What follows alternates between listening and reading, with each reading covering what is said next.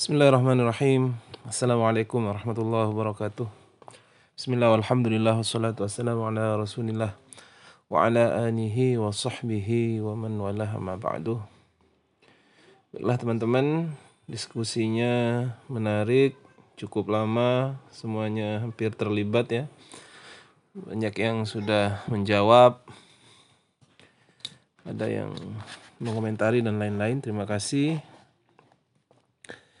Sekarang saya akan mengomentari beberapa pertanyaan yang sempat saya catat sampai akhir diskusi tadi. Yang pertama pertanyaan dari Muhammad Khairani.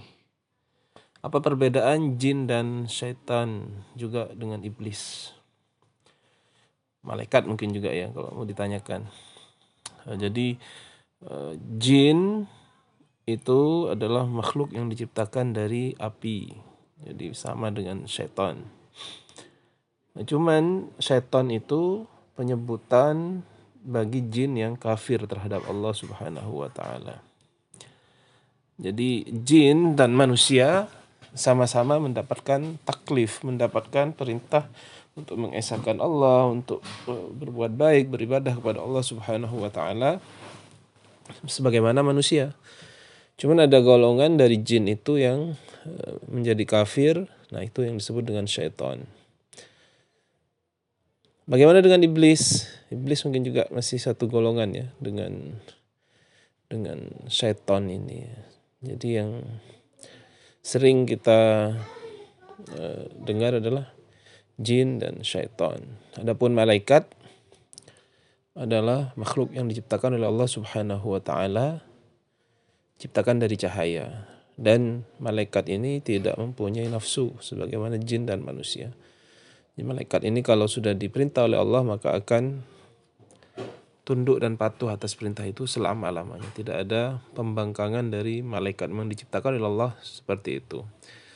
Artinya kalau manusia kemudian mampu meninggalkan hawa nafsunya maka kedudukannya bisa lebih tinggi dari malaikat karena manusia disertai dengan nafsu sedangkan malaikat tidak. Kalau bisa mengalahkan hawa nafsunya, maka kedudukannya bisa lebih tinggi dari malaikat dan juga bisa bisa sama dengan jin atau setan ketika manusia membangkang melawan daripada perintah Allah Subhanahu wa taala.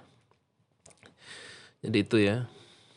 Dan jin ini termasuk yang makhluk yang tidak bisa kita lihat dan ini termasuk uh, tidak bisa dilihat oleh manusia karena berada pada dunia yang berbeda dengan dunia manusia.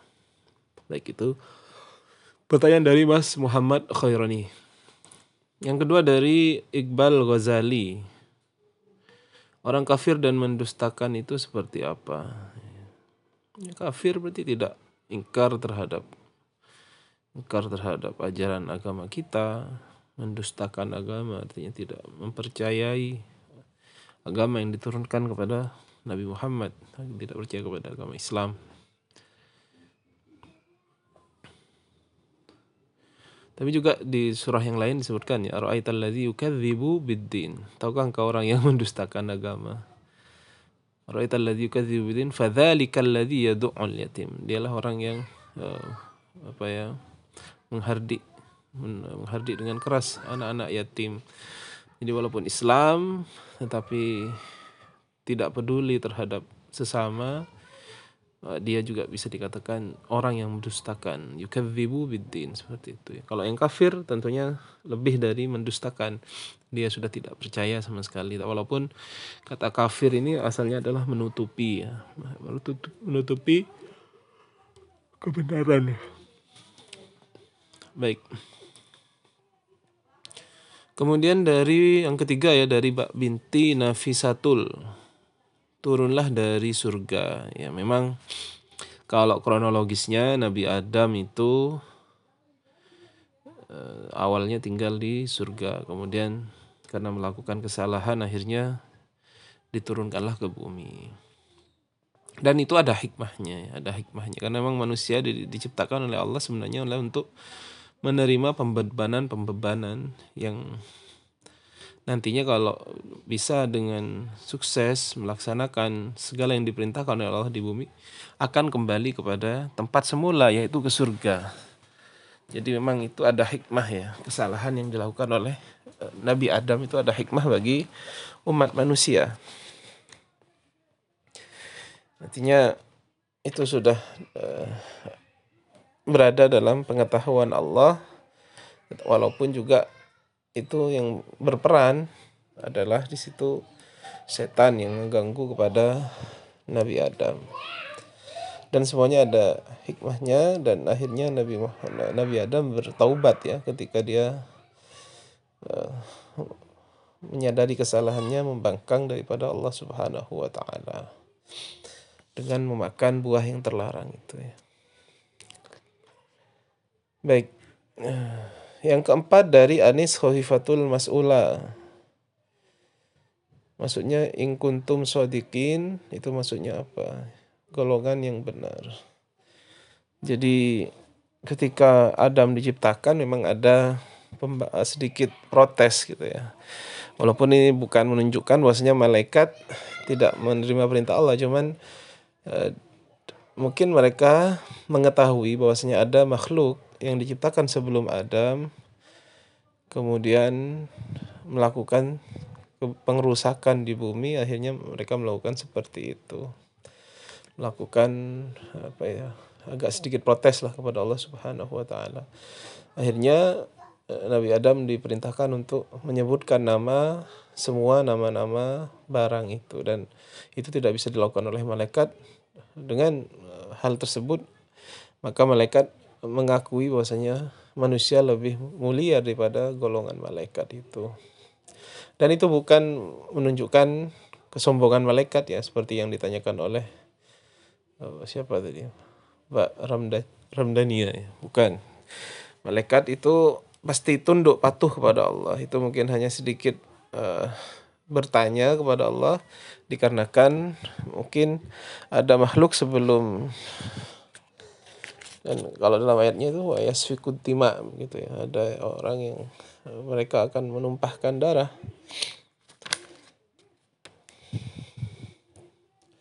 jadi bisa saja ada golongan sebelum manusia ini yang sudah diberi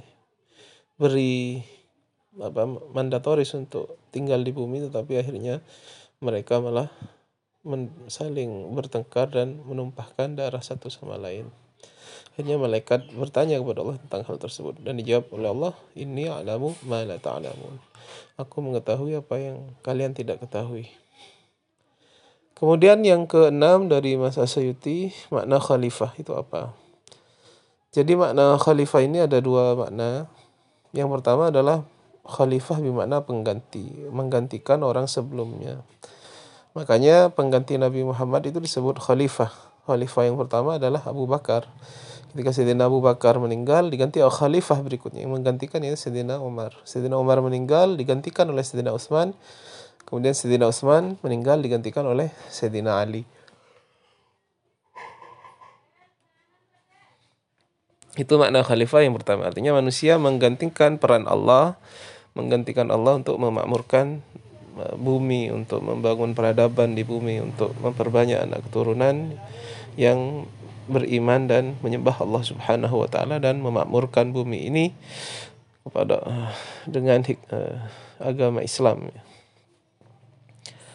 Kemudian makna yang kedua dari khalifah tadi pengganti kemudian ya makna yang pertama adalah yang menggantikan. Yang kedua adalah makna Allah Akbar.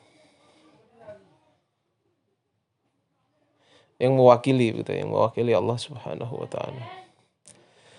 Kemudian yang ketujuh dari Mbak Laila, kenapa ketika Nabi Adam di surga itu semuanya boleh kecuali memakan dari pohon khuldi. Ya memang Allah tidak ingin uh, Nabi Adam memakan buah itu bukan karena ada racunnya tapi karena memang Allah punya aturan. Tentunya ada yang dihalalkan ada yang diharamkan. Contohnya misalkan kita di dunia. Kita di dunia pun ada yang seperti itu. Kenapa kita tidak boleh memakan babi? Karena memang dilarang oleh Allah Subhanahu wa. Begitu juga Nabi Adam ketika di surga semuanya boleh kecuali satu pohon itu. Dan itu yang kemudian eh, dilanggar oleh Nabi Adam yang menyebabkan Nabi Adam turun ke bumi karena dirayu oleh setan yang dikatakan kalau kamu makan buah itu kamu akan menjadi yang uh, orang yang kekal tinggal di surga ini dan itu sebenarnya adalah tipuan tipu muslihat daripada setan.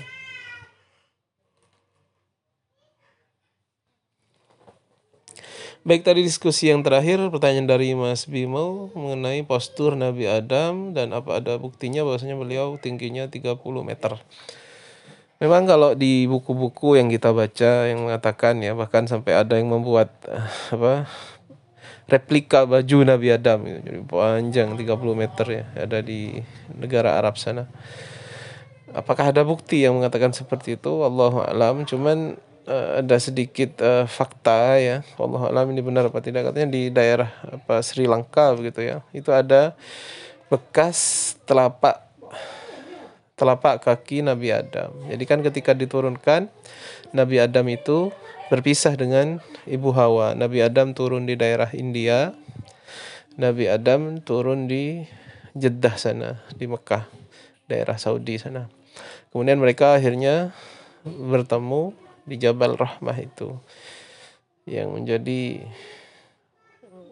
yang sampai sekarang masih jadikan anu ya banyak yang berkunjung karena ada Tugu ya, Tugu bertemunya Nabi Adam dan Sayyid, uh, Ibu Hawa di sana ya. Buktinya ya salah satunya itu yang saya tahu jadi telapak kaki. Wallahu alam sebenarnya uh, apa tinggi betul seperti itu ya. Bisa saja ya, bisa saja karena Allah menciptakan uh, segala sesuatu pasti mudah bagi Allah Subhanahu wa taala ya. Kalau ada yang ditanyakan lagi bisa ditanyakan minggu depan. Saya kira kita cukupkan untuk hari ini. Terima kasih. Wassalamualaikum warahmatullahi wabarakatuh